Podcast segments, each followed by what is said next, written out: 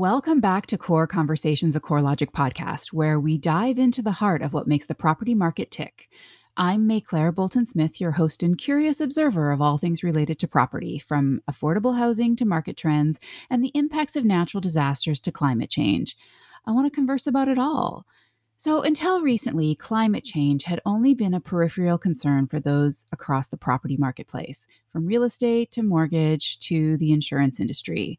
However, those same investors, regulators, builders, and insurers, just to name a few of the involved parties, are now beginning to change their tune as the very real financial consequences of the changes in our climate are becoming more apparent each year.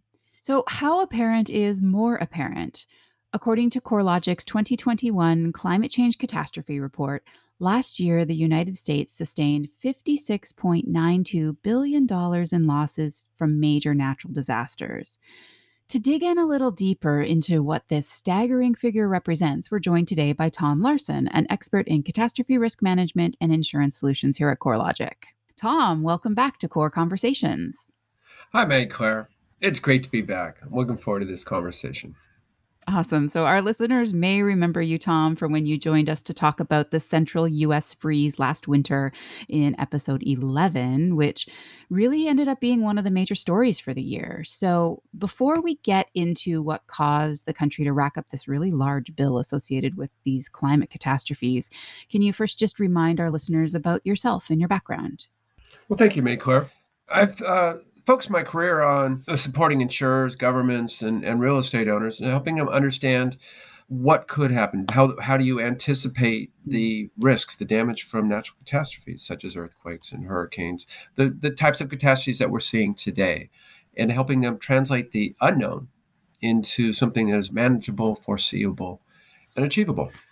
Great. And that's why we want to talk to you today. So, we started this conversation on climate change last season in episode 23 with our chief scientist, Dr. Howard Botts. And for our listeners out there, if you haven't had a chance to check that one out yet, you must. It really is probably my favorite episode of last season. But it also examines why we need to care about the impacts of climate change.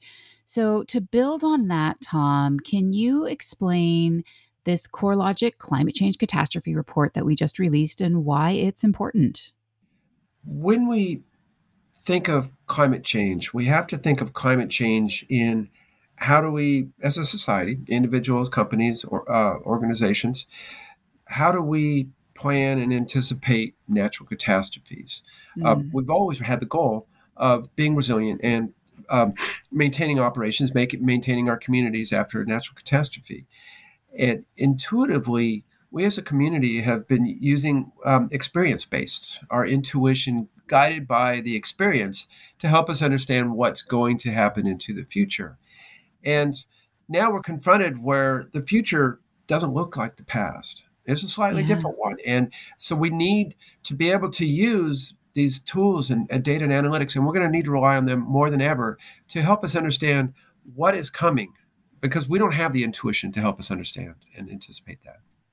Right. So when we when we look at this climate change catastrophe report that we just released, the we've already mentioned this really big number of 56.92 billion dollars in property damage just from these climate events that happened in 2021. So can you talk a little bit like what does that number mean?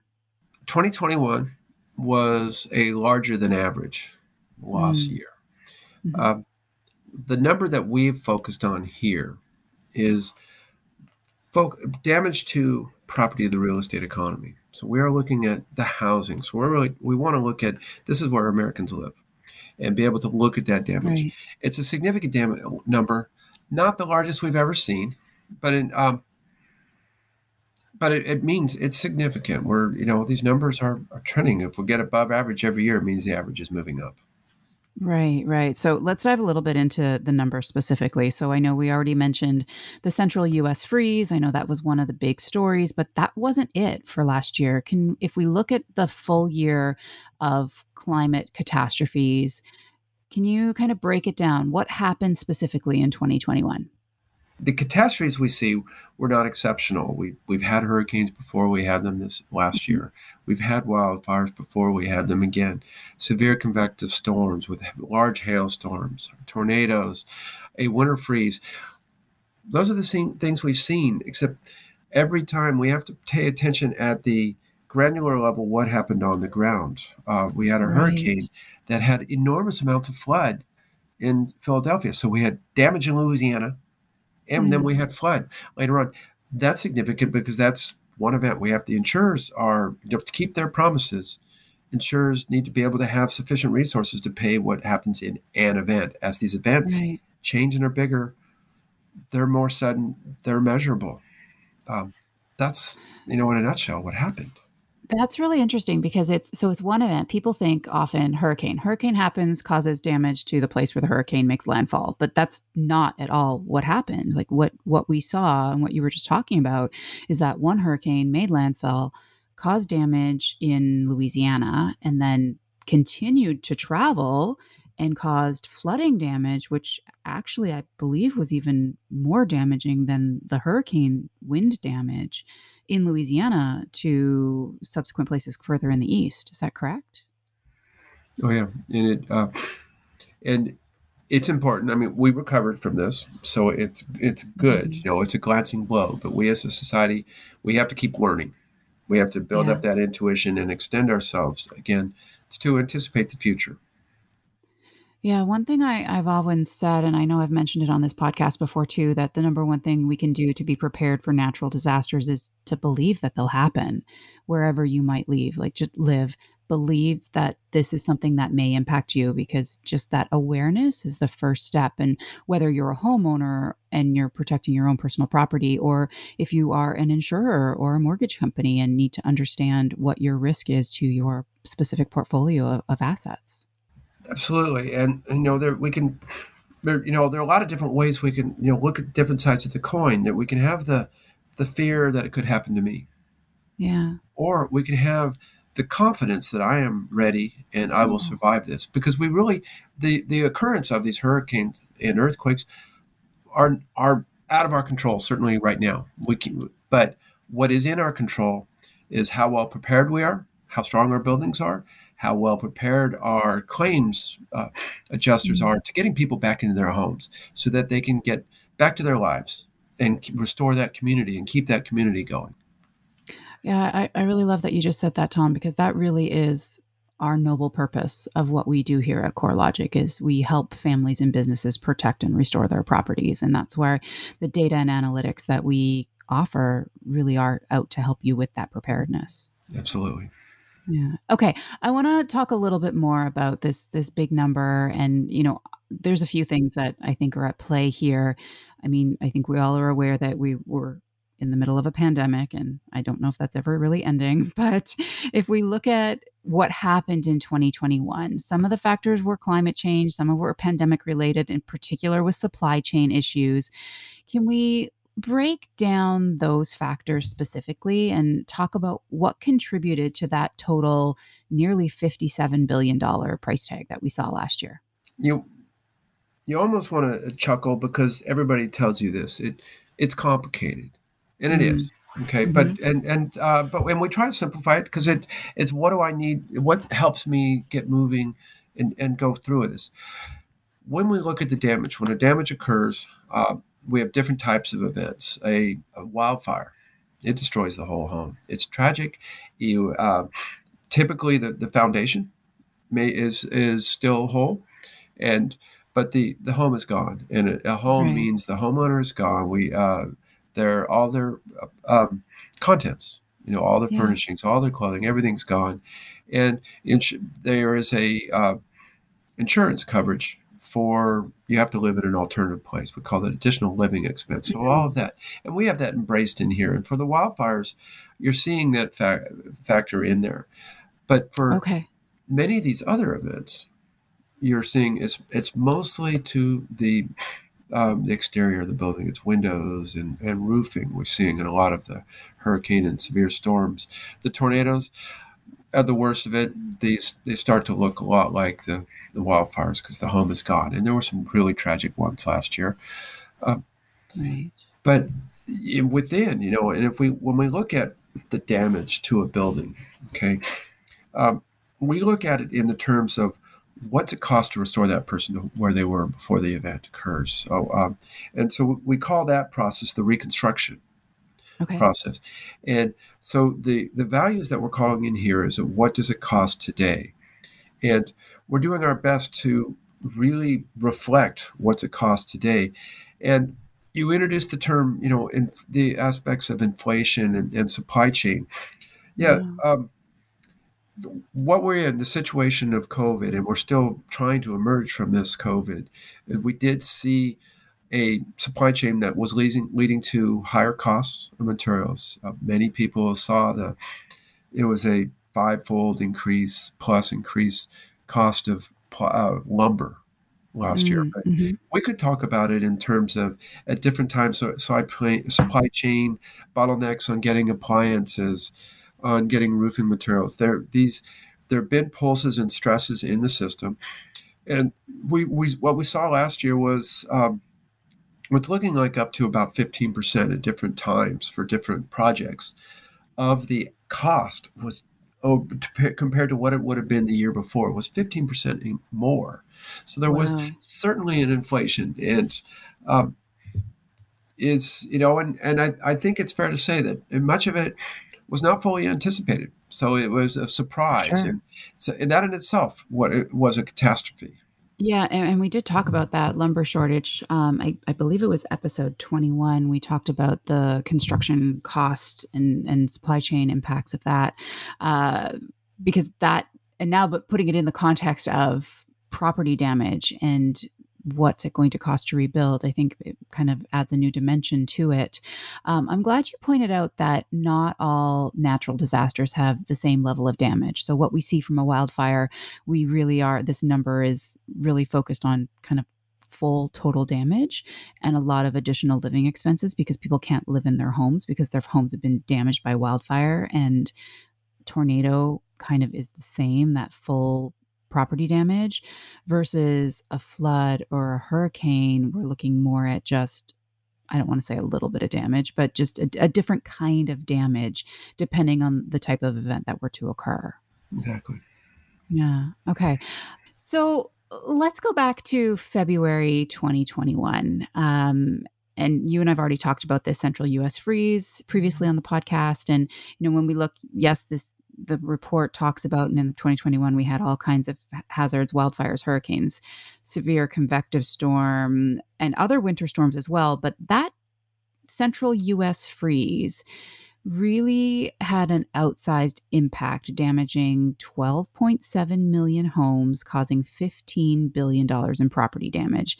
And it resulted in 2.27 trillion in reconstruction cost. And those are numbers that we pulled out of the report there. So why did this storm outpace damage done by everything else?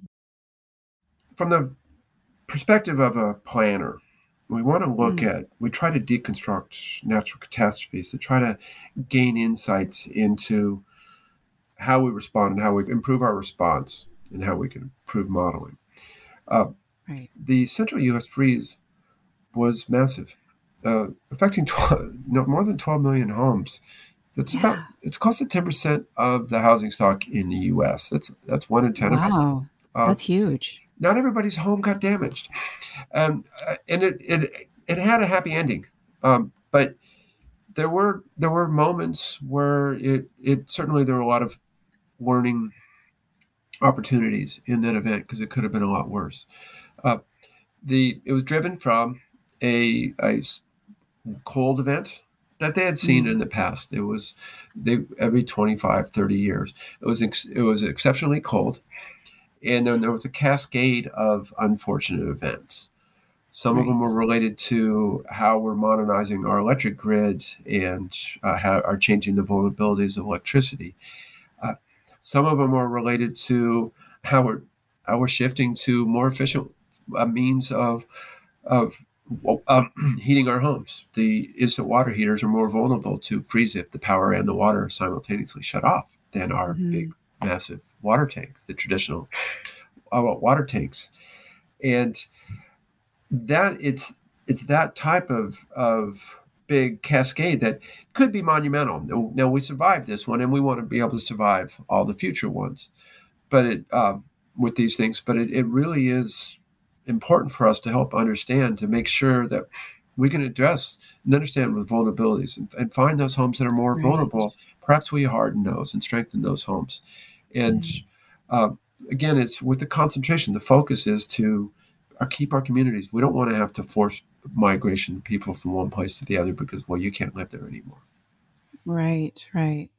Um, one thing I, I wanted to talk about as well too, Tom, is we did mention two different numbers there. I talked about damage and reconstruction cost. Um, can you dive into this a little bit? I know we talk about this in the report too. The difference between those two numbers. What is the difference between that 2.2 trillion in reconstruction costs? That's a huge number compared to the 15 billion in property damage just from that event alone. Yeah, and, and thanks for asking that, Marie-Claire, because it's looking at, at damage as a researcher, you want to be able to look at well how much damage was and what was the denominator how much was it there was that a did that represent 100% of the damage how what we call it as, as a model or we use the term severity to gauge and look at how mm-hmm. severely was a community or an area impacted uh, so we like to look at the denominator, what could have happened, that 100% number. So that 100% okay. number is the 2.27 trillion. The the numerator is the 15 billion. Now, what it tells us is that on average, there it was a low severity event, but that nobody's nobody's outcome was average. You right. either got a net loss or not, but on average, it was it was a low severity, but it was a vast geography, and um, it's important for us to just plan and make sure that it's we don't want to have to rely on being lucky every event. Right. Okay, that that's that's a good context, I think, Tom, because you know we mentioned just a little bit earlier how not all events cause the same level of damage. And if we're looking at a wildfire or a tornado, that could be that 100% damage. So then that reconstruction cost becomes very relevant to the actual damage cost as well too. But it gives you that denominator to kind of scale how severe the property damage actually was. Is that a good way of kind of looking at it? Mm-hmm. Okay. Okay, one more event I want to dive a little bit deeper into is Hurricane Ida. That was the largest hurricane event that did happen in 2021. We touched on it a little bit earlier too, talking about how it made you know it was a hurricane, but also it caused flooding in different parts of the country as well too. Um, but I want to talk about a really interesting case study in August, the mortgage delinquency rates in the Houma metro area of Louisiana stood at 7.4%.